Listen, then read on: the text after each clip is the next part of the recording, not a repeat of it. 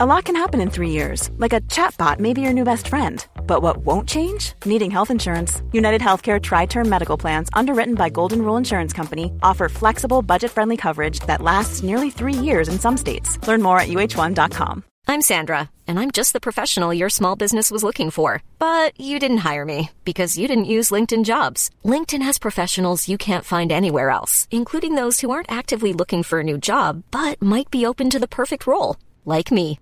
In a given month, over 70% of LinkedIn users don't visit other leading job sites. So if you're not looking on LinkedIn, you'll miss out on great candidates like Sandra. Start hiring professionals like a professional. Post your free job on linkedin.com/people today.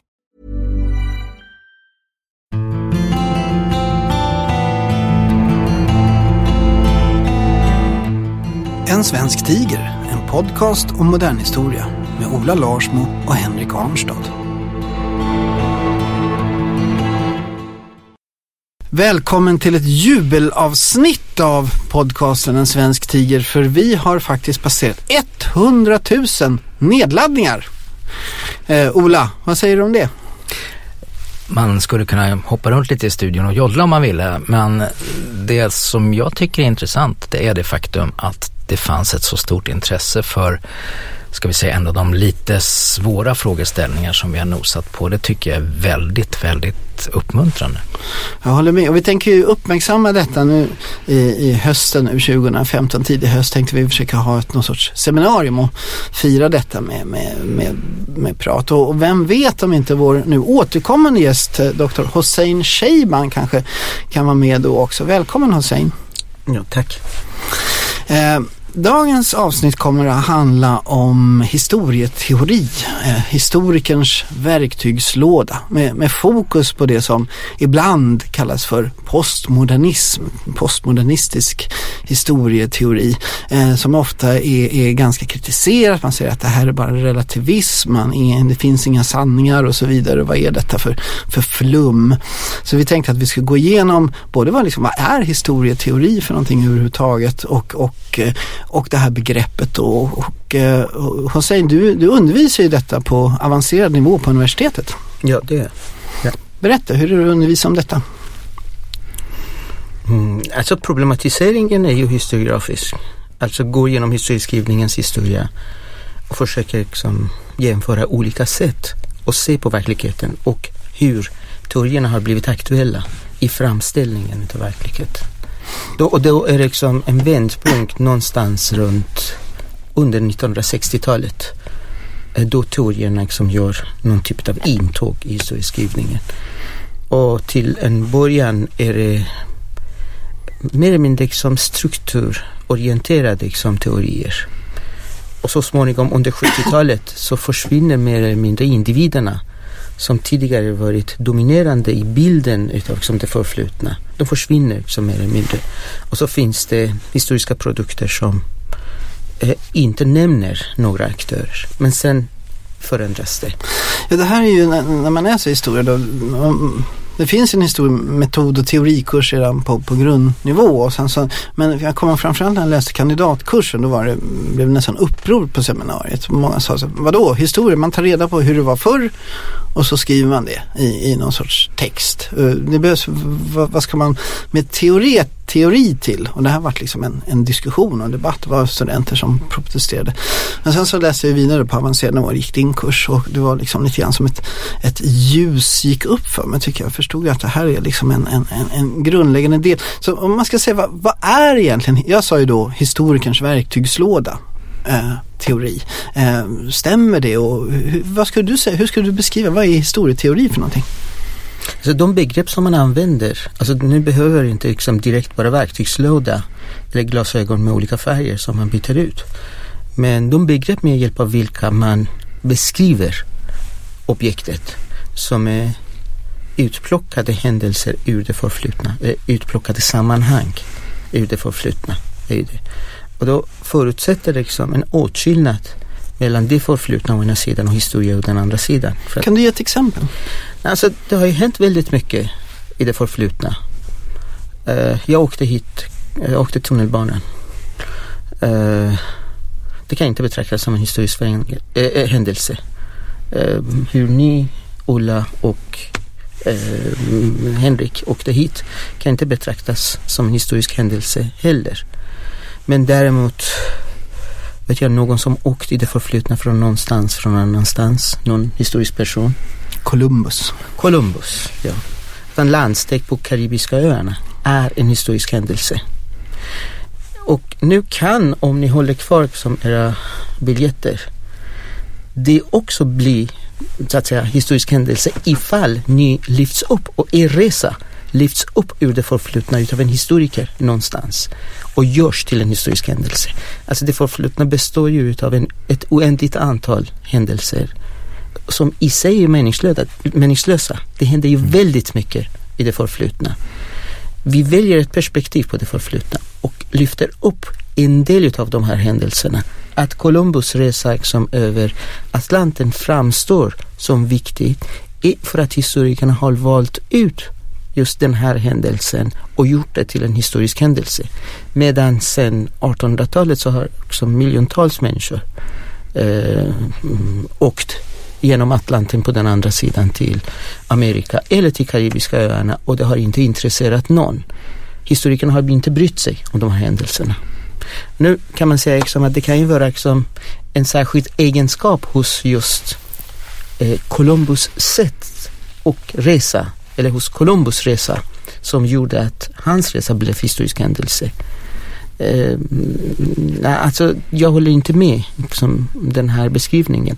Alltså, de här händelserna är i sig inte ett sägande. Det är sammanhang som vi här och nu ger till dem som blir så att säga ramen inom vilken de får tala. På ett, på ett sätt så är det kan man säga ett, ett trivialt påpekande att man kommer till historien med någonting som man vill eh, se eller urskilja eller förstå och att mm, förförståelsen eller glasögonen som du säger kommer också att, att skapa ett sammanhang åt oss. Men eh, det är väl ändå så att, att det väl, hör väl till den oskuld man förlorar under ett historiestudium. Att man ganska snart begriper det här att samma händelse kan fyllas med olika innebörder beroende på vilken förförståelse du vill tillämpa. Men går man tillbaka lite i den svenska historieskrivningen till de klassiska Weibullarna eller ännu längre till Erik Gustaf Geijer tror jag som var den som började med empirin som historieforskning. Var ju den som verkligen gick till källorna och började titta i slottets arkiv och så vad som hade hänt. Eh, så finns det ju en, en, en vacker men kanske vi tycker lite föråldrad tankemodell som säger att hittar man bara rätt material, hittar man bara rätt källor så kan vi tala om vad som faktiskt hände. Det som är svårast när man tittar på sånt här är ju det som inte berättas, det som är exkluderat när man liksom analyserar en historieskrivning. Men om vi börjar, alltså, det här med historietid, det dyker upp framförallt under 1800-talet kan man säga, tysk, den tyska eh, forskningen där man då liksom på ett mer aktivt sätt ska liksom använda sig av källkritik och man ska liksom titta vad som händer i det förflutna. Men då är det de stora politiska händelserna framförallt. Man lyfter fram fältherrar och så vidare. I Sverige så har vi då en tradition med Karl XII, Gustav II Adolf och så vidare. Men sen så händer någonting i början på 1900-talet med det här. Det här utsätts för kritik. Eller har jag fel hos sig? Nej men så det är ju rätt det är ju rätt. Eh, alltså, den, alltså 1800-tals eh, historieskrivningen. Alltså den bestod ju av väldigt många myter. Alltså källkritik fanns. Eh, men användes på olika sätt utav olika historiker. Och de fyllde väldigt många gånger framställningen med värderande ord. De försökte medvetet gå in och på något sätt liksom betona eh, de nationella patriotiska känslorna hos läsarna. Och där fortsätter ju. När historia i Sverige blir en regelrätt vetenskap så måste den, alltså kartesiansk mening, etablera liksom metod. I kartesiansk mening? Vad betyder ja, det? Alltså för att, jag menar, eh, vetenskapen är ju definierad efter eh, Descartes, eh, Cartesius som definition. Alltså det som skiljer från vetenskap och icke-vetenskap som är ju metoden. Alltså du har ju en metod och metoden ger liksom karaktären av vetenskap till vetenskapen. Det du gör. Eh, Weibel-historikerna, den historiekritiska, mm, källkritiska skolan, den etablerar källkritiken som den dominerande metoden inom historieskrivningen. Och det förutsatte att frågorna med vilka eh, historieskrivningen sysslade var ju givna på förhand. Det var liksom politisk historia, det var ju konflikter där aktörerna var aktuella. Eh, syftet med historieskrivningen var att kartlägga, precis som du sa Ola, eh, det förflutna mm. precis som det hade utspelat sig. Men alla historiker borde ha gemensamma regler eller man borde ha gemensamma regler för att kartlägga det förflutna. Och det blev liksom den källkritiska metoden. Alltså det blev som, Jörg, ett... Weibullarna så, då är det alltså Jörgen och Laurits Weibull som, som är, verkar i Sverige på 1900-talet och mm. som då eh, opponerar sig mot, mot, eh, mot en annan, ja. annan grupp. Järnetraditionen som var dominerande under 1800-talet. Eh, och det är framstående, framstående liksom historiker som är verksamma inom hjärnetraditionen. Men hos Weibullshistorikerna så etableras metoden och så tillåts en inomvetenskaplig diskussion sedan om metoden. Det är därigenom som vetenskapen som växer. Eh, Man brukar ju utvecklas. sammankoppla det här lite grann med, med, med eh, att konservatismen som hegemoni ersätts av en sorts socialdemokratisk hegemoni. Eh, att man lyfter upp andra frågor. Det vill säga att det finns alltid en, en politik med på något sätt i, i historieteori. Alltså inte på det sättet. Alltså om historieskrivningen, fram, historiska framställningar består utav myter om hur eh, exempelvis liksom, gamla vikingarna, liksom deras äventyr, eh, hur de åkte runt och så vidare. Och på det sättet liksom förskönas liksom, det förflutna historien så skapar det liksom, en identitet som mer eller mindre kan vara liksom, konservativ. Eh, om statsbildningen i, i Sverige liksom, förskönas så tjänar det, liksom, kan det tjäna vissa så att säga, politiska intressen. Men det som gjordes under historiekritiska skolan av bröderna Weibull som Erik Lönnroth sedan som betonade var ju det att man försökte rensa historieskrivning från de här myterna. Eh, så texten blev mer eller mindre neutral. Den tjänade inte som syftet och bekräfta, legitimera den ena som den andra politiken. Alltså historia som vetenskap blev ju etablerad som så att säga eh, en genre i sig inte en genre underordnat politiska intressen. Mm. Eller eh, syftet liksom att skapa nationell identitet för befolkningen i största allmänhet som Grimberg gör. Det intressanta här som ni är inne på bägge två tycker jag det är att den här skillnaden i, i teori som du är inne på mellan Järneskolan, alltså som går tillbaks på den, den mycket, mycket reaktionära historikern Harald Järne eh, och Weibullarna, det är också ett skifte från en mycket konservativ historiesyn till en öppen. Alltså det, när man säger att man verkligen försvarar det vetenskapliga angreppssättet som ju Weibullarna gör, alltså att man ska bygga allting på ordentlig empiri och källkritik, så finns det ändå trots allt en, ett politiskt ställningstagande in i detta. Att histori, histori, historikern ska inte känna nationalismen, mm. vilket nog gärna hade, hade sagt att man skulle. Absolut, alltså historien det har ju sagts att historievetenskapen uppkom på 1800-talet för att legitimera nationalstaten. Nationalstaten kommer och då behöver man en legitimering och då uppfinner man de här. Liksom. Framförallt i Tyskland är det här viktigt eftersom det inte finns någon tysk centralstat utan att man skapar ju Tyskland. Eh, men sen under 1900-talet så kommer då också den, den marxistiska historieteorin eh, som får sin storhetstid. Eh, vad, vad innebär egentligen marxistisk historieteori? Alltså utgår från liksom, en syn på historien liksom, där de det materiella varat är bestämmande liksom, för hur samhället i största allmänhet liksom, ser ut. Hur det materiella varat definieras som eh, olika skolbildningar inom marxistisk historia har olika uppfattningar om. Men marxistisk historieskrivning har inte varit dominerande inom historieskrivningen. Det, det har funnits liksom tongivande historiker som varit marxister eller påverkade av marxismen. Man har inte varit dominerande inom svensk historieskrivning. Eh, det finns liksom en vänstervåg samtidigt som teorierna hittar sin väg in i historieskrivningen som bland annat gör att liksom, man sympatiserar för, med teorier som um, fokuserar liksom, större strukturer. Eh, och så hade marxismen liksom, den förmågan och erbjuda medel för att kartlägga större strukturerna och hjälpa historikerna att välja ut fakta ur det förflutna. För att alltså, du, du tenderar liksom väldigt mycket liksom att lägga olika skolbildningarna i politiska fack. Eh, för mig som är historikerna i första hand historiker eh, och då som, när, använd, när de använder sig av marxistisk teori är det framför allt för att lösa ett empiriskt problem. Och då framstår marxismen, eller marxistisk historieteori som någon typ utav eh, så att säga, lösning till det här. Eh, och inte säga att liksom man tror på marxismen och därför liksom skriver historia, eh, historia på ett speciellt sätt. Nej, man behöver inte vara bolsjevik för att sen, sen, marxist. Sen, Men man, man, man, eh, det är den här diskussionen som, som fanns också om struktur kontra aktör. Mm. Eh, och ha, om, om någon hade skjutit Hitler 1923 i München hade vi ändå fått ett Nazityskland. Var liksom aktören det viktiga eller var det strukturen mm. yeah. det viktiga? Vad kan man säga om detta?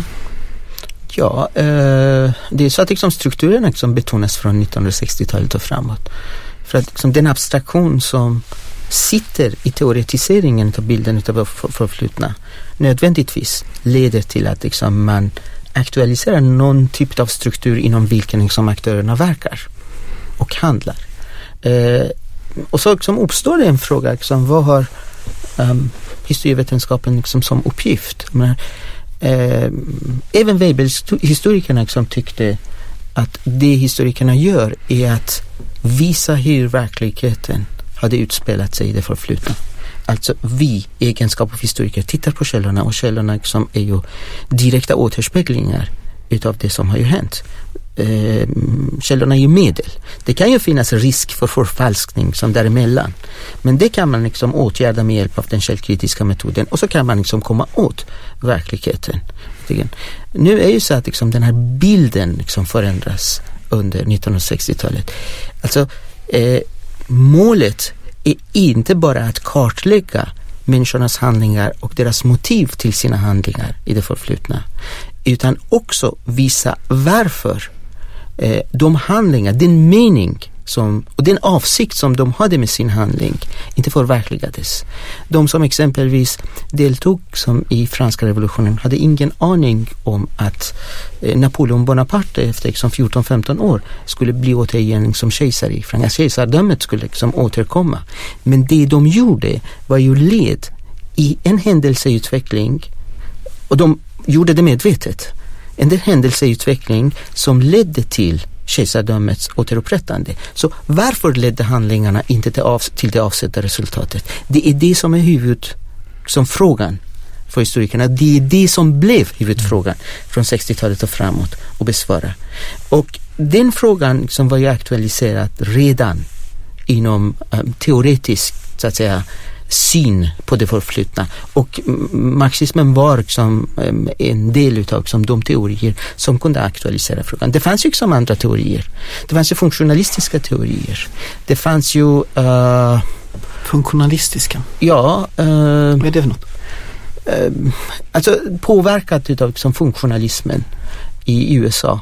Där man förklarade så att säga verkan Uh, utifrån den funktionen, det blir väldigt komplicerat. Så uh, det, det, är ju... Vilken uh, funktion fyllde någonting kan man säga så? ja, alltså när du har liksom en händelse, varför, eller liksom ett fenomen som du vill förklara, du förklarar det utifrån den plats som det har i en större struktur. den funktion den fyller i strukturen blir förklaringen till händelsen eller liksom till fenomenet liksom i fråga. Den förklarar sig själv. Exempelvis, varför finns hjärta? För att kroppen behöver liksom blod. Den förklarar sig själv. Det är ett system som är självförklarande och den kan inte förändras liksom, i tiden. Utan intrycket, pressen för förändring kommer liksom alltid utifrån. Men om man tillämpar det på en historisk händelse, vilken typ av historisk händelse skulle kunna förklaras med den typen av funktionalistisk? Det, det, alltså det är inte funktionalistisk teori men inslaget av funktionalismen mm. kan ju förekomma. Eh, och så under 1940, 50 och 60-talen så inom anglosaxisk som tradition var funktionalismen som framstående, eh, som var viktig. Så det gjorde att liksom, intryck därifrån som utövades liksom, även på historieskrivningen. Sen liksom, är det kvantitativa teorier som blev aktuella under 50-60-talet. För att väldigt mycket utav eh, det material som producerats utav statliga verk eh, kan kvantifieras. Det är siffror väldigt många gånger. Så när man har liksom massor med källmaterial så måste man laborera med dem. Så kan eh, kvantitativa teorier, statistiska teorier vara en hjälp för att kunna liksom välja ut det som man måste skapa liksom strukturer, sammanhang utifrån det material som annars är liksom väldigt stor nästan omöjligt liksom att arbeta med liksom annars. Man kan väl kanske säga som så att under 1900-talet så, så, så, växer det här någonting enormt. Liksom. Man kan säga någon sorts problematisering och teoretisering av, mm. av det förflutna. Man ser att det finns otroligt många eh, synsätt. En, en, och en av de eh, många inverkan som, som har det på historien är till exempel feminismen också på, på 70-talet. Där man, då, man, eh, man kan väl säga att man försöker uppmärksamma grupper i samhället som har glömts bort, som har anonymiserats, som har exkluderats från historieskrivningen. Men idag ska vi då framförallt prata om det som händer sen under 1900-talet. Eh, postmodernismen eller the linguistic turn har det väl också kallats för. Och namn som Foucault och Bourdieu och detta är ju då ofta kritiserat idag. Man pratar om relativisering, relativism och så vidare. Eh, men är, är det okej okay om man börjar då berätta, börjar just då i namnet Foucault. Eh, vad, vem, vem är Michel Foucault egentligen? Han var idéhistoriker. Uh, eh, han var ju verksam liksom, i Uppsala under en tid, liksom under 1950-talet. Han var liksom gymnasielektor som då fanns. Uh, och han försökte skriva liksom doktorsavhandling som då motsvarade, motsvarade docent, så att säga, avhandling. Det var liksom högre liksom, doktorsgrad som han siktade på. Han skrev det då uh, i Uppsala. och då uh, när han var färdig fick han rådet att liksom återvända till Frankrike. Och det innebar liksom att Varför fick han det? Varför fick han inte lägga fram sin avhandling? Nej, för att man, alltså hans um, examinatorer tyckte inte att det uppfyllde kraven för um, en empirisk avhandling inom idéhistoria i Sverige. Uh, det var ju det. Och här var man liksom väldigt inställd på uh, så att säga, källorna, källkritiska metoden kartläggningen av verkligheten direkt. Medan Foucault aktualiserade någonting annat. Han var ju mera fokuserad på en kritik av vetenskapen som sådan. Och just därför så rymdes han inte inom vetenskapen. Han ställde sig utanför vetenskapen och kritiserade ja. sagt gång. Alltså, han, han, alltså just den uppfattning som han har och kommer fram nästan i alla verken så upprättar han ett direkt förhållande mellan maktutövning som är direkt kopplat till etableringen utav en norm inom samhället från 1500-talet och framåt. Normalitet så att säga. Eh, och eh, en, en diskurs som dominerar. Eh, diskurs är ett viktigt begrepp här. Det är, det är någonting som man sammanknippar med Foucault. Vad är, vad är diskurs för någonting? Ramen inom vilken man tänker och verkar. Och den är direkt kopplad liksom till normen. Eh, men i alla fall eh, det som Foucault gör som är att han kritiserar normaliteten, kritiserar normen och etableringen utav normen.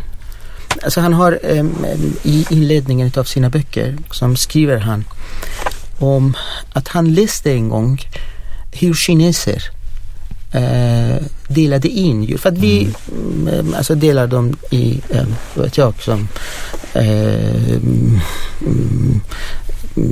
alltså däggdjur också, liksom, eh, fiskar och så vidare. Eh, kineserna liksom delar ju, del, alltså han, det som han läste talade om att man delade djur eh, så här, liksom, eh, djur som nylig, nyss har brutit tekannan. Djur som från långt håll ser ut som flugor eh, djur vars huvud står rakt. Mm. Var, vars eh, päls står rakt ut. Så här, liksom. Och han, han skriver liksom att han gapskrattade när han liksom läste det här. sen efter ett tag tänkte han liksom, varför inte? Det går visst liksom att dela in djuren liksom på det sättet också. Man får inte de resultat som man får från vår uppdelning utav djuren. Men det är ett annat sätt att tänka egentligen. Det är en annan diskurs inom vilken man agerar och tänker och delar in djuren liksom på ett annorlunda sätt. Eller tänk som på gamla grekerna som mm, vatten, eld, eh, vind, eh, vatten, eld, vind. Luft och jord. Luft, mm. luft och jord. Alltså eh, orsaken till att, vet jag, liksom, att mm, vi kastar upp liksom, en sten och det kommer ner på marken är att den är av jord och jord söker sig till jord. Orsaken till att eh, vattnet, flam, eh, liksom elden flammar ju upp, ja, det flammar ju upp till solen egentligen. Det förklarar var, varför liksom elden flammar ju upp. Det förklarar varför stenen kommer ner. Men med det kan man inte skicka människor till månen eller till rymden. Det har liksom ett annat syfte. Men det är ett annat sätt att tänka. Så mm. han lade de här olika sätten att tänka bredvid varandra, parallellt med varandra och började tänka på dem på det sättet. Det där eh, exemplet du tar är väldigt roligt. Det, jag tror det är ur en text av Jorge Luis Borges som Foucault hämtade det exemplet och en rubrik, en annat sätt att indela de här djuren är ju de djur som tillhör kejsaren. Ja, ja. Eh, och djur som ser ut som att de är målade med en fin kamelhårspensel och så vidare. Ja. Men, men om man nu ska problematisera det lite grann kan man säga att eh, det sättet att dela in djur är ju fel. Det förklarar inte hur de eh, har utvecklats ur varandra och de gamla grekernas eh, då, olika elementlära som du säger, det kan man inte bygga en månraket med hjälp av Nej. den. Kan man inte då problematisera sig att en del av de här diskurserna är mer korrekta än andra? Man får liksom mäta dem med deras syften. Och syftena som bestäms ju av den diskurs inom vilken som de verkar. Eh, så absolut fel, liksom, absolut rätt liksom, har vi inte liksom, i den bemärkelsen. Måste liksom kontextualiseras. Nu kommer vi in på relativismen. Just som är det, mm. Nu ska du då om jag var en ledarskribent här på en viss mm. tidning så skulle jag säga till där Ingenting är sant och ingenting är fel och det här är bara flum alltihopa. Visst är det så att, att vi har eh, kosmologiska lagar som bestämmer om hur universum fungerar. Det har vi konstaterat i empiriska experiment och idag är fysiken enormt högstående. Vi har avfärdat det här med de fyra elementen. Hur kan du sitta här och säga att det här är relativt? Nej, alltså, eh, det är det som vi talade om dessförinnan. Att det var en tid som historikerna tyckte att de utifrån källorna kunde se vad som verkligen hade utspelat sig i det förflutna. Det som har hänt från 1960-talet och framåt är att problem med källor har betonats. Källorna är ju producerade av människor i andra tider som sett verkligheten på ett visst sätt som skiljer sig från vårt sätt det är mer återspeglingen utav deras tolkningar utav verkligheten än återspeglingen av verkligheten själv. Och det gjort liksom, att teorierna just på det här liksom, avståndet som uppstått liksom, mellan forskaren och verkligheten kunnat liksom, tränga in. Att man kan liksom, problematisera tolkningarna som gjorts i det förflutna i källorna utav verkligheten. Det har man lyckats liksom, med att göra. Det är där teorierna liksom, verkar överhuvudtaget det här avståndet. Skulle det varit så att vi eh, hade trott att källorna, källorna innebär ju verkligheten så skulle ingen teori skulle behövas. Vi behövde bara, som Weibullhistorikerna, en metod, ett verktyg för att gå in och kartlägga verkligheten utifrån källorna.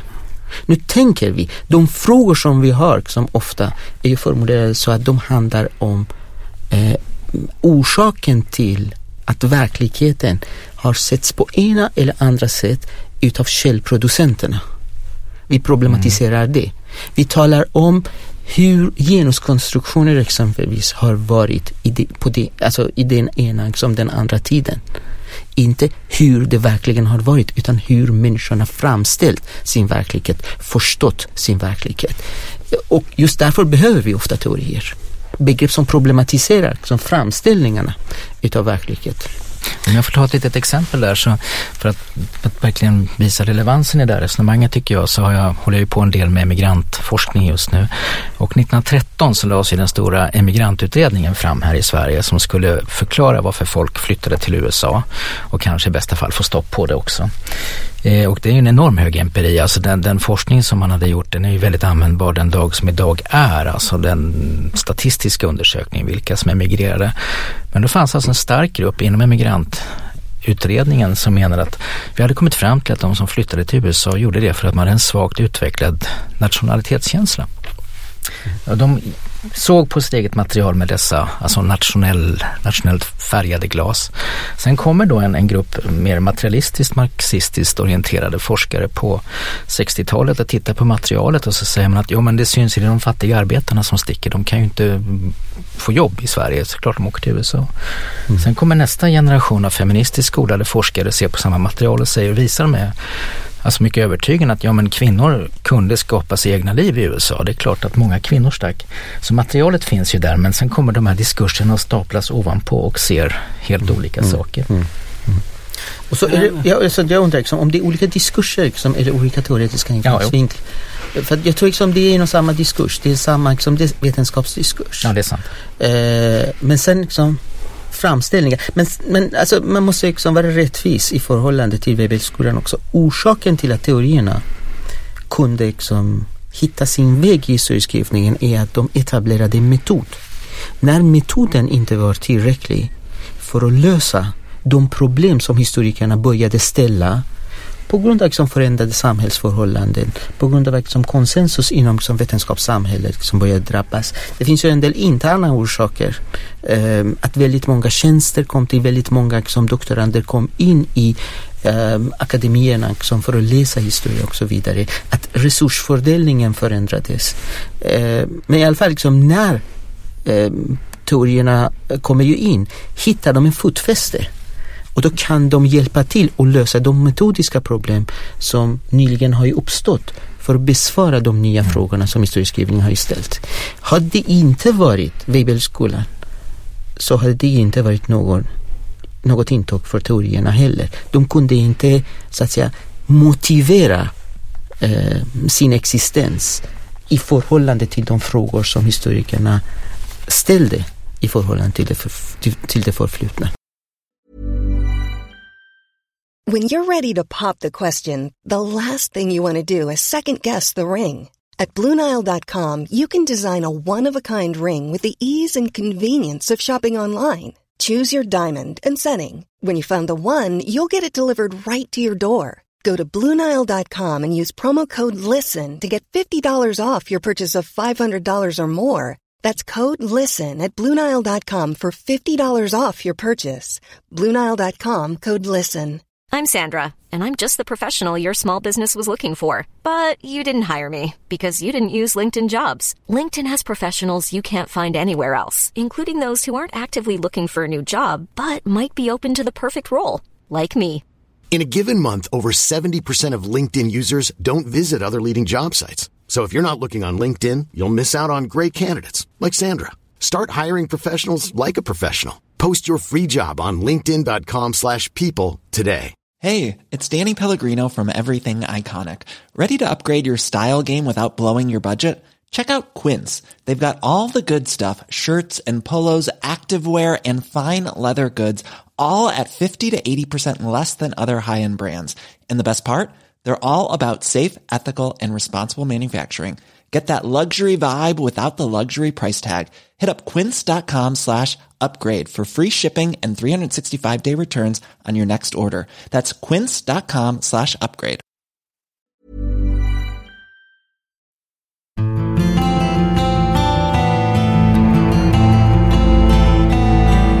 Du lyssnar på En svensk tiger, en podcast om modern historia med Ola Larsmo och Henrik Arnstad.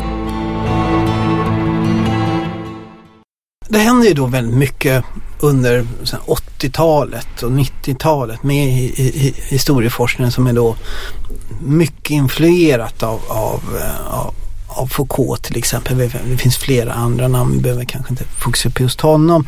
Men om man säger den, den, nya forskning som kommer då, som, och vi, det här är väl en era som vi fortfarande lever i fortfarande. Liksom när man läser en avhandling idag så finns det alltid nästan en obligatorisk hänvisning till Foucault någonstans i avhandlingen. Vad är det då för ny forskning som kommer? Vad, kan du ge ett exempel så att lyssnarna förstår, jaha det är det här som, som, som förändras så att säga. Makt, till exempel synen på makt eh, och sådana saker. Ja, eh i, mellan liksom 1930-talet liksom, Nej, alltså efter 80-90-talet. Efter 80-90-talet. Eh, det finns ju alltså eh, liksom, eh, jag kommer inte ihåg direkt på liksom, någon avhandling. Eh, men jag kan liksom allmänt säga liksom, att frågorna har ju förändrats. Kan du ge Eh, ett så konkret exempel så lyssnaren förstår liksom? Ja, det är ungefär så här det har Jag tänkte liksom inom um, alltså stadshistoria som, som väldigt kvantitativt inriktad gren inom historieskrivningen. Dessförinnan skrev man om hur städerna växte, ja, växte till eh, och försökte hitta liksom, orsaker till att olika institutioner har kommit till till följd av befolkningstillväxten. Och det var givet att man agerade på det sättet. Man körde med statistisk data. Från 1980-90-talen så finns det liksom en trend som gör att frågorna om stadsplaneringen eller frågan om staden, vilket objekt det är som sådant, det aktualiserar. Det förändrar perspektivet helt och hållet.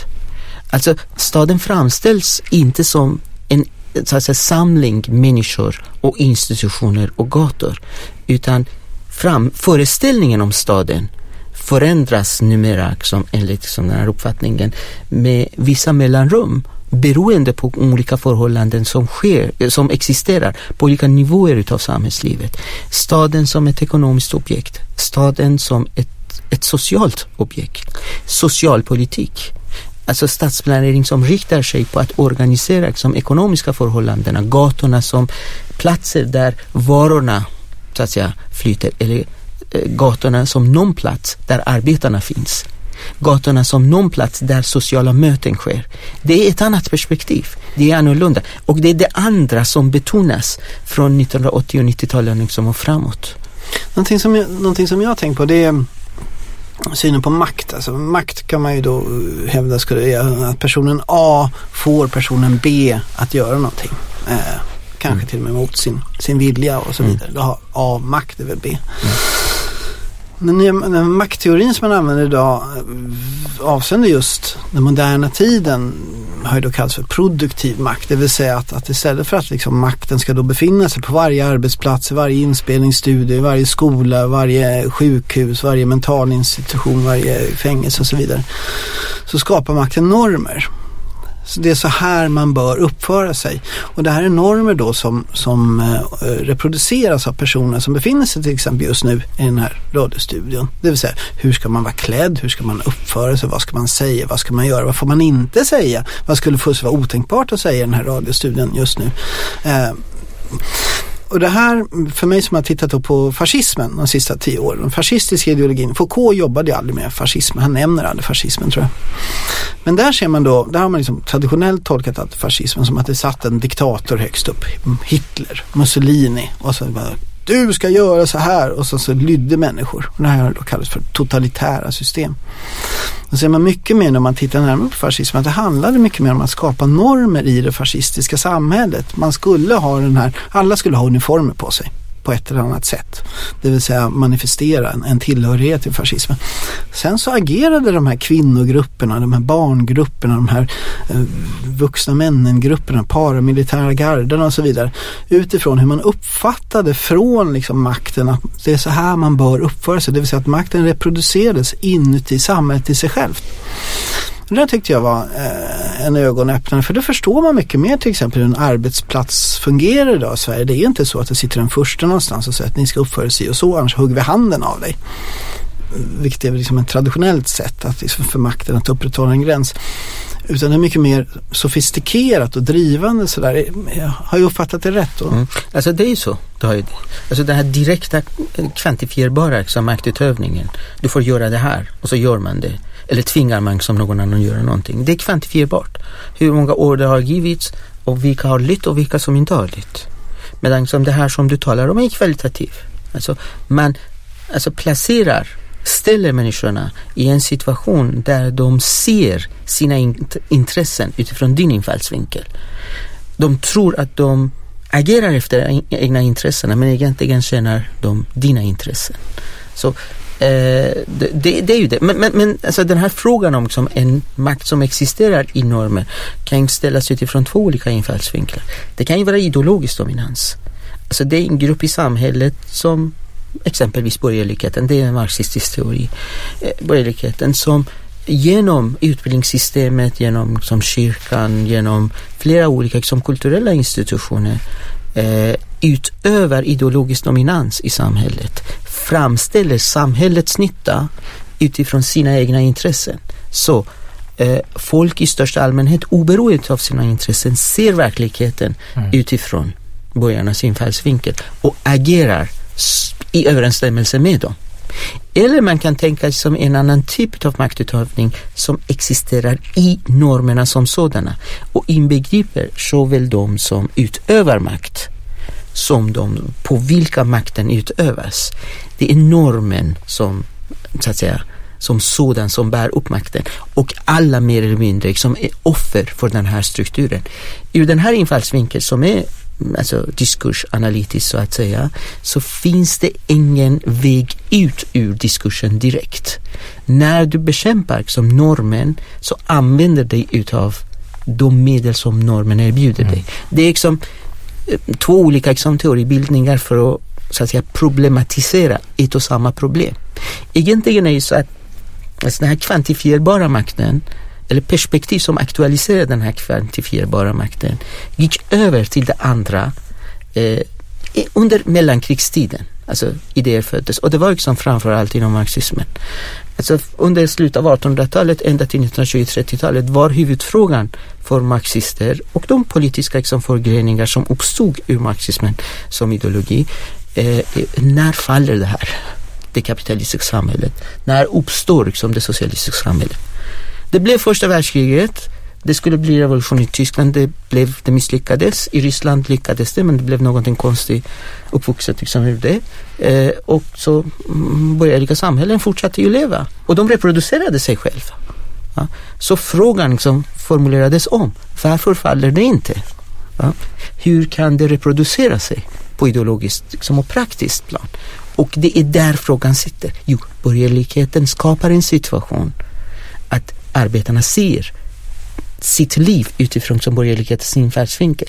De känner liksom, så att säga, sympati med det borgerliga sättet att utöva makt. Det sättet att tänka mynnar liksom under 1970-talet ut på det, den roll som språket mm, har ja, i reproduktionen av verkligheten. För att språket handlar om framställningen av verkligheten. De begrepp som du använder, på samma sätt som jag nämnde i början, alltså vi har inte historieteori som verktygslåda. Det är begrepp som vi använder för att framställa liksom, verkligheten. I begreppen sitter liksom perspektiven. Ja? Beroende på hur jag framställer verkligheten, om du accepterar det, så ser du verkligheten på det sätt som jag så att säga, föreskriver. Så språket har liksom, har liksom framträdande roll i framställningen av verkligheten. Så blir liksom språket viktigt. Och den diskussion som Foucault för som är ju det att den problematiserar liksom språket som sådan. Begreppen liksom som sådan. Eh, hur framställer de verkligheten? Vilka normer? Kan du ge ett konkret exempel? Uh, det finns ett väldigt intressant exempel som kanske föregriper Foucault. Det kanske vi rent av använt i det här programmet tidigare. Jag tänker på den då tysk-judiske lingvisten Viktor Klemperer och hans bok om tredje rikets språk. Där han så visar på hur han själv som intellektuell jude som har tänkt på sig själv som sekulariserad och helt anpassad till det tyska samhället efter några års marxistiskt, eller säga fel, nazistiskt ska det vara, eh, maktinnehav eh, bara inse att ordet judar är behäftat med starkt obehag. Det är någonting äckligt som befäster vid det tidigare neutrala begrepp som han använt för att beskriva sig själv. Han kan inte använda ordet. Och han har i den här boken väldigt intressanta resonemang på hur den här typen av förskjutningar inom vardagsspråket styr den enskilda människans sätt att tänka. Det finns ett jättebra, en, en person i Italien som sa att innan, innan Innan kriget så var jag judisk italienare och efter kriget så var jag italiensk jude och där ligger hela problemet. Så det är ett bra, väldigt bra mm. exempel. Ja, det visar just på det, här, på det som du inledningsvis kallade för den lingvistiska vändningen, hur man blir varse genom användandet, tillämpandet av en viss teori, blir varse språkets makt Mm. över vårt sätt Mm. att tänka. Sen är det så att liksom, det händer ju väldigt mycket under den här tiden. Just under 1960-talet så vänstervågen innebär ju liksom vissa frågor som tidigare inte uppmärksammades måste ju uppmärksammas. Överhuvudtaget, jag menar, eh, i början av 1900-talet så kom liksom folk, alltså, för, förut liksom under 1800-talet om man talade om staten så kopplingen mellan staten och folket var given i, på förhand. Va? Så när man talade om staten innebar, innebar folket egentligen. Och det var därför liksom, det fanns ju en konsensus om att man, vi talar ju om staten hädanefter. vi skriver ju om staten. Folket bryter ner till sina beståndsdelar. Konflikter uppstår i samhället. Så andra aspekter utav det förflutna måste liksom lyftas upp. Social historia liksom uppstår. Och så inom socialhistorien så måste man problematisera så att säga, förhållandet mellan forskaren. För att det är olika grupper och varje grupp ser verkligheten, den sociala verkligheten på sitt eget sätt. Så uppstår plötsligt liksom två framställningar utav verkligheten och två framställningar utav det förflutna.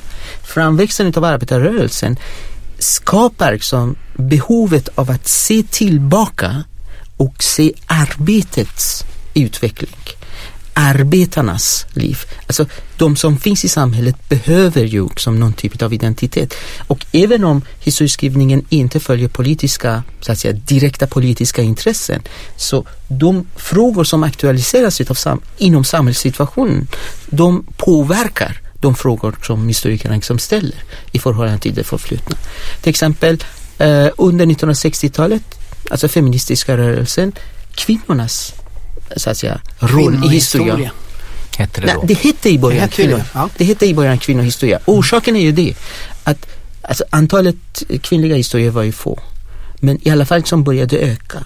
Det de gjorde först var ju det att okej, vi ser ju tillbaka inom samma ram, alltså begreppsliga ram som historieskrivningen fokuserat på politiker hade, så försöker de skriva kvinnornas historia. Och då tänker de att hitta kvinnliga aktörer i den politiska historien. Några stycken som hittar dem. Men sen tar de slut. Alltså, pro själva problemet består av att alltså, politiken var inte kvinnlig syssla. Det var liksom manligt. Alltså, det är själva problematiken. Senare när ett begrepp, så genusbegreppet, tar, hittar sin väg in i historieskrivningen så kan man även i den manliga historien Eh, historien så alltså, känna igen gränser mellan manlighet och kvinnlighet. Manlighet blir ju en konstruktion. Manlighet, kvinnlighet blir ju någonting kopplat till arbetsfördelningen, någonting som förändras historiskt. Under ena liksom perioden så kan manlighet eller kvinnlighet innebära vissa, viss innebörd. Under andra perioder, under andra historiska förhållanden, en annan. I olika samhällen kan ju variera. Så på det sättet öppnade liksom det teoretiska begreppet för att ställa, kunna ställa liksom frågor som tidigare var otänkbara. Ja, men då, nu kommer jag in då på genusbegreppet. Alltså ett begrepp som i sig är ett rött skynke för stora delar av samhället. Det var på ett seminarium på historikermötet i Stockholm för något år sedan och, och då, då berättade det var ett seminarium om hot mot historiker. Och då var det en, en seminariedeltagare som berättade att de avråder doktorander för att använda ordet genus i avhandlingarna för att då uppstår mordhot. Eh, direkt, om ni använder det här ordet genus. Om man då skulle säga så här att, att historieteorin har liksom mm, kommit in i ett skede som, den är ganska komplicerad. Det är ganska svårt att förstå modern historieteori för, för en eh, lekman som, som inte har läst på universitetet eller och så vidare. Så parallellt med den här utvecklingen bland historiker, yrkeshistoriker så, så kan man se från runt 1990 en utveckling där den här gamla 1800-talshistorien har kommit tillbaka i offentligheten. Herman Lindqvist är ett sånt här viktigt namn. Det är Karl XII, det är Gustav II Adolf och det är slaget vid Lützen. Och jag tror att Herman Lindqvist någon gång sa att man kan inte bara skriva historieskrivning om gamla tor- torparkärringar för det blir så tråkigt. Varpå jag då tänkte, har jag någonsin läst någonting på sista tiden om torparkärringar? Och hur intressant vore inte de det? är utraderade ur, ur historien. Det vill säga man kan se att på 1800-talet så var historikerna i statens tjänst. Nu ska vi etablera nationalstaten och så hade man liksom en maktutövning via historikerna. Idag ser man, eh, skulle jag hävda då i Sverige till exempel att historikerna är borta från det offentliga samtalet och in kommer istället Herman Lindqvist historieskrivningen. Det var Karl XII och sen sjönk Vasa och sen så gick vi in i den nya tiden. Fast i omvänd ordning. Ja, hur det nu var. Ja, så var det ju. Det vet ju jag, jag har jobbat på Vasamuseet. Ja. Eh, känner du igen det här? Eh, att, att man kanske kan jämföra med fysiken. Alltså modern kvant, kvantfysik och, och så här, är, är så svår att förstå för vanligt. Man, man förstår Newton. Äpplet ramlar ner från trädet. 9,81 meter per sekund kvadrat accelererar. Det fattar man, man får det i huvudet. Men att beskriva kaosteori och kvantfysik och så vidare är så avancerat så att människor förstår inte. Har det blivit samma sak med historievetenskapen? Att den har blivit så svår att förstå så man det är mycket lättare att förhålla sig till Herman Lindqvist. Mm. Det är det. Det är ett resultat utav som etableringen av metod. Alltså framväxten av historia som en vetenskap som definierar sig på metodiska gränser och så småningom som på teoretiska eh, med, genom metodiska begrepp och så småningom som teoretiska begrepp. Det är resultatet av det. Du har tydligen inte har något krav på kvantumfysik och vara allmänt tillgänglig. Så varför har du det som på, ett annat, på en annan vetenskaplig gren som är historia? Historia har anspråk att vara vetenskap. Alltså nu eh, gick vi långt borta till fysik. Gå lite närmare som ekonomi, sociologi, även antropologi. Ingen har liksom kravet på dem att skriva sådant på så sätt att allmänheten ska kunna förstå. Det är liksom en annan verksamhet än den typ utav historieskrivning, samhällsbild som produceras massmedialt. För att det ska kunna vara gångbart massmedialt så måste för en första liksom förenkla händelserna, de historiska sociala sammanhangen, personifiera dem ja, och sen ställa det goda i förhållande till det onda och låta dem liksom vara i konflikt med varandra. Så en hel, komplicerad liksom, händelse delas det till en god person och en ond person som är i konflikt med varandra. Alltså det här är inte vetenskap. Eh, det här är liksom snarare någon typ av folkkultur. Det är någon typ av förströelse. Eh, och ofta, liksom, det är därför liksom det kommer ju fram tydligare inom kvällstidningarna. Alltså folk är trötta när de är på väg hem. De, har, mm, alltså de, köp, de köper det liksom efter rubrikerna och läser det. Och så ser de som den här förenklade bilden utav liksom, polit, komplicerade liksom, politiska och sociala sammanhang. Eh, det går inte att begära att historikerna skulle kunna, som, som vetenskapsmän eller vetenskapskvinnor, skulle erbjuda samma förenklade bild utav sociala, politiska, liksom, historiska sammanhang. Jag tror det finns en allvarlig sida av det där som, som också avspeglar sig av det som vi kallar för historiebruk. Alltså historiebruket börjar ju bli alltså en politisk faktor i debatten idag. Att man verkligen anför då en speciell historietolkning och säger att titta hur det har varit så, så måste det vara, eller hur man ska säga. Det är inte alls ovanligt att politiker svänger sig med historiska händelser och historiska begrepp idag. Mm. Mycket tydligare tycker jag än tidigare.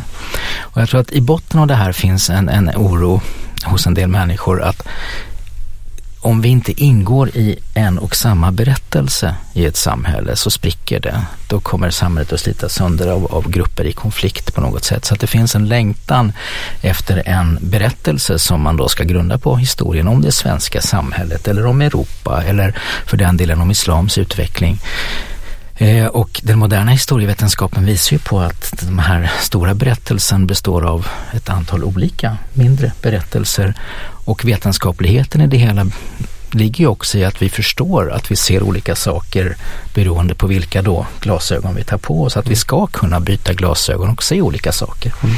Sen är det ju någonting annat som man inte bör liksom glömma. är att när man utför som en handling i egenskap av historiker och skriver som ett verk.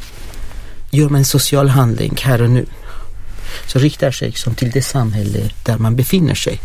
Orsaken till att man valt liksom, den fråga som man valt, överhuvudtaget historia, valet av historia, bygger på ens värderingar. Vem mm. man är som person, vilken plats som man intar i samhället. Och resultatet kommer liksom till samhället.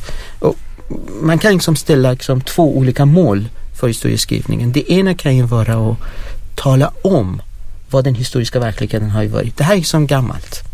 Det är liksom från 1800-talet.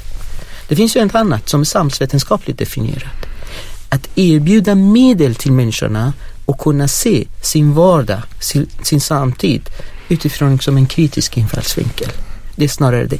Och de här medlen ja, är ju begrepp, är ju sammanhang och de kan inte erbjudas i enkla vardagliga begrepp. Det måste finnas liksom utrymme för abstraktion eh, hos dem. Och abstraktionen gör liksom att texten blir komplicerad. Nu, nu ska jag liksom komplicera bilden liksom ännu mer. Det är det att, eh, alltså, även om va, historia är en vetenskap och man kan, jag tror inte att man kan liksom förvänta sig att den ska så att säga vardagligen ska på samma sätt som den historia som erbjuds av massmedierna erbjuda förklaring till allt från mellan himmel och jord på enklaste möjliga sätt. Va? Även om man inte kan liksom, eh, förvänta sig så finns det ändå krav från samhället att historia ska kunna göra det. Och det hänger ju samman med historieskrivningen liksom för historia. För att sen antiken ända till liksom 1800-talet så var historia bannlyst av andra vetenskaper för att det handlade om tillfälligheter. Eh, medan som historia, eller vetenskap borde ju handla om abstrakta, stora sammanhang. Det universella. Historia handlade inte om det. Under 1800-talet så blir historia till en vetenskap. Eh, historia blir liksom till en vetenskap då. Vi blev just fotograferade där, Aha. därför Hussein tvekade lite grann. Ja, förlåt, det blir en vetenskap. Eh, historia blir en vetenskap och då på basis utav metoden. Men krav som, alltså för att dessförinnan skrevs historia utav alltså lärda män. Alltså råd till makthavare var ju det. Eh, den erbjöd liksom lösningar till praktiska, liksom politiska problem. Så när historia blir vetenskap så ändå följer ju med de krav som tidigare finns att ge råd, ge sammanhang, ge lösningar till praktiska politiska problem. Det kravet finns på historia och det kravet var ju knutet till en speciell litterär form att skriva historia. Och det finns ju med i historieskrivningen också. Så man har kallat historia för ett bastardämne. Alltså det har ju dubbel karaktär. Den är å ena sidan som vetenskap men å andra sidan så att jag har en last ja, som hänger ju med en icke-vetenskaplig bakgrund. Så vad än du gör så finns liksom kravet från samhället att du ska ge ändå sammanhang. Ja verkligen, för att det är där historia ändå skiljer sig en del från fysik. Fysik kan också användas politiskt naturligtvis men eh, historia används ju konsekvent som att liksom, nu måste vi, eh, nu måste vi gå in i Irak och invadera Irak 2003 och störta Saddam Hussein därför vi stoppade inte Hitler i tid. Det var ju ett argument som framfördes hela tiden för de som kommer ihåg 2003 invasionen av Irak. Ehm, och där ser man ju då konsekvent i, i nutiden hur liksom den man tycker illa om är överens om att tycka illa om konsekvent alltid jämförs med Hitler, nazismen, Waffen-SS och vidare. Just idag så är det ju, det har vi, du och jag pratat om lite grann med Isis i, i Syrien och Irak att de är som Waffen-SS. Det liksom så här.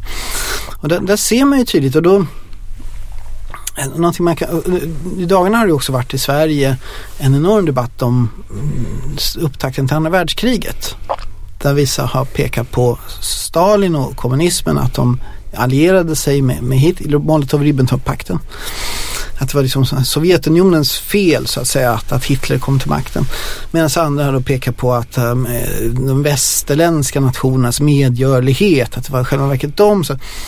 Så, eh, som har varit en strid på kultursidor me mellan eh, de här ståndpunkterna. Det har funnits historiker med i den här, men i stort så kan man säga att experterna på andra världskriget, de som är speciellt har inte deltagit i den debatten därför att den har varit de ställer inte frågorna ja. så, alltså. de ställer Nej. inte frågorna på det sättet.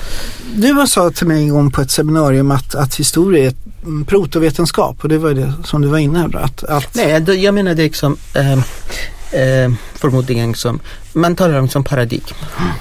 Och att exempelvis fysik har en teori som är dominerande. Eh, anger liksom ramarna inom vilka liksom man tänker, vilka frågor som ska mm. svaras. Hur eh, frågorna ska vara, vilka metoder ska ju användas.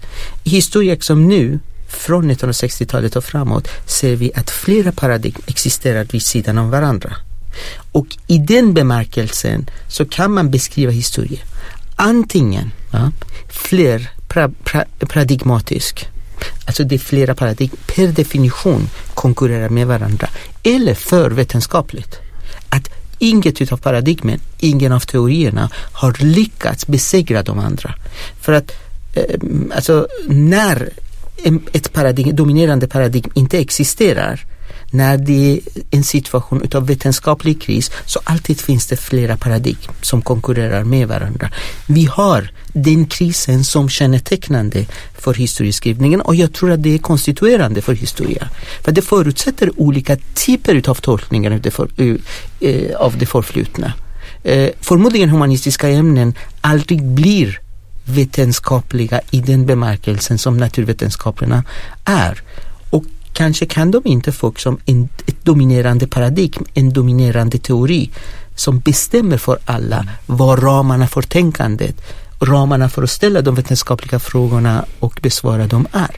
Och därför är de antingen flerparadigmatiska eller för vetenskapliga. Man kan välja liksom vad man vill kalla dem för. Därom tvistade lärde. Ola? Ja, om vi till sist bara ska landa i den frågan där du faktiskt började Henrik. Den här otroliga provokationen då som ingår, utgår från det som, som vi kan kalla för en postmodern historieteori. Är då ingenting sant? Är då ingenting fast? Finns det inte historiska fakta vi kan förhålla oss till? Det där är ju en provokation för folk som försöker ta till sig modern historieskrivning. Men hur ska man besvara det, den frågan? Jag skulle svara så här att problemet med historia är att vi forskar om någonting som per definition inte existerar. Historien har upphört att existera. Alltså, tänk om jag skulle kalla mig själv för, jag är Kina-expert, jag är expert på Kina, jag forskar om Kina, jag är specialiserad på Shanghai-regionen. Då skulle naturligtvis Hossa in här och fråga mig, jaha, hur är det, du har varit mycket i Shanghai då? Så skulle jag säga, nej jag har aldrig någonsin varit i Shanghai, jag har aldrig varit i Asien överhuvudtaget. Men jag har här en biobiljett som sägs vara ifrån Shanghai-området. Och ur denna biobiljett så tolkar jag att möjligtvis så, är, så, så har man andra skriftspråk i den här regionen. Varför har du aldrig varit i Shanghai? Du kallar dig själv för expert på Shanghai. Du har aldrig varit. Jag har aldrig varit den franska revolutionen, 14 juli 1789. Vi har små, små fragment. Vi forskar om någonting som inte existerar. Mm. Och därmed, eftersom vi inte uppfunnit tidsmaskinen ännu, så, så kan vi inte göra experiment helt enkelt. Eh, ja, alltså, det beror på liksom hur man uppfattar liksom, postmodernismen. Liksom, det, det, det finns liksom definitioner utav det där eh, referensen till den objektiva verkligheten, det som vetenskapen har anspråk mm. i alla former och har monopol på och som behandlar, försvinner.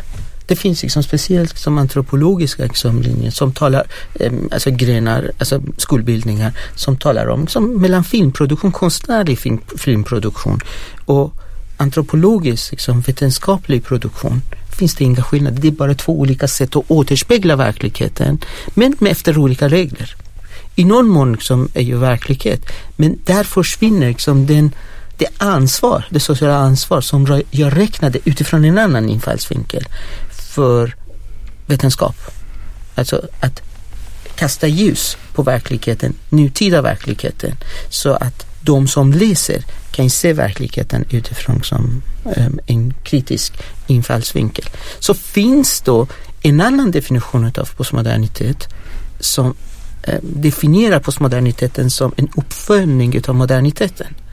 Och det är det som snarare liksom mera så att säga ehm, adekvat liksom för det som har skett från 1980-talet liksom och framåt moderniteten, alltså det är ett kritiskt sätt och ställa sig i förhållande till det bestående. Inte acceptera traditioner som för, föreskrivs, alltså de existerar där, men ställer frågan varför. Moderniteten fråga, ställer ju frågor, frågor i förhållande till sig själv också. Det är därför det bryter sönder som det gamla samhället, det här tankesättet vetenskapliga grenar till höger och vänster uppstår under 1800-talet. Eh, den sokratiska bilden av verkligheten bryter ju sönder, andra bilder uppstår. Men i sin uppföljning ger moderniteten en särskild ställning till vetenskapen och vetenskapen. Vi har monopol på den objektiva verkligheten. Postmoderniteten följer ju upp det kritiska uppgift som funnits i moderniteten men riktar det mot den dominerande så att säga, skolbildningen inom vetenskapen. Ja, du har inte direkt tillgång till den verklighet som du undersöker, utan förhållandet upprättas genom de begrepp, de kategorier, de sammanhang, de teorier som du använder. Så därför liksom mångfaldigas bilden utav det förflutna, utav historien. Så om man vill ändå hålla sig liksom till den vetenskapliga uppgiften, alltså framställa verkligheten ändå, given liksom den här situationen, liksom att vi har liksom medel däremellan, kategorier, begrepp och så vidare, som relativiserar vårt sätt. Så det bästa sättet att liksom beskriva vetenskapen efter 80-talet är ju det att bilden, tolkningen av verkligheten har ju mångfaldigats. Ja. Alltså, det enda sätt som vi har för att framställa verkligheten som det är, är att utöka antalet tolkningarna. Det är mm. genom samlingen av alla tolkningar som vi kan få en bild av verkligheten. Vi har ju inte en enda bild av verkligheten som är bilden med stort B. Det är inte det, utan det är genom alltså, samlingen av liksom, politisk historia, aktorsorienterad och så vidare, genushistoria, eh, flera olika liksom, teoretiska infallsvinklar som kan så att säga, ehm, beskriva historien. Jättebra. Eh, det där var ju alldeles utmärkta slutord tycker jag. Kan vi ändå säga att eh, det här spelar vi då in försommaren 2015 och vi planerar alltså tidig höst att, att försöka ha ett seminarium. Hade du pratat med Historiska museet? Jag tänker göra det. Du tänker, vi får se hur det går med det. Eh, därmed så tackar vi för den här terminen. Tack så hemskt mycket Hossein Sheiban för att du tack. kom hit. Eh, tack Ola, vad ska du göra i sommar? Det blir nog en skrivsommar för min del tror jag. Det blir en ny roman? Ja, i bästa fall. Oh, hela litteratursverige väntar med spänning och förväntan. Jag tänker segla segelbåt. Tack så hemskt mycket till Beppo som gratis låter oss utnyttja denna fantastiska studio. Eh, hej Per Julin som sitter här och är vår fantastiska tekniker. Tack så mycket alla som har lyssnat. Hej då!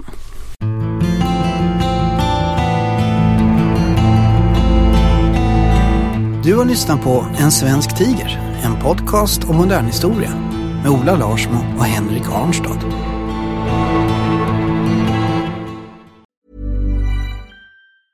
Mom deserves the best, and there's no better place to shop for Mother's Day than Whole Foods Market. They're your destination for unbeatable savings, from premium gifts to show-stopping flowers and irresistible desserts. Start by saving 33% with Prime on all body care and candles. Then get a 15-stem bunch of tulips for just $9.99 each with Prime. Round out Mom's menu with festive rosé, irresistible berry chantilly cake, and more special treats. Come celebrate Mother's Day at Whole Foods Market. Hey, it's Paige DeSorbo from Giggly Squad. High quality fashion without the price tag. Say hello to Quince. I'm snagging high-end essentials like cozy cashmere sweaters, sleek leather jackets, fine jewelry, and so much more. With Quince being 50 to 80% less than similar brands. And they partner with factories that prioritize safe, ethical, and responsible manufacturing. I love that. Luxury quality within reach. Go to quince.com slash style to get free shipping and 365 day returns on your next order. Quince.com slash style.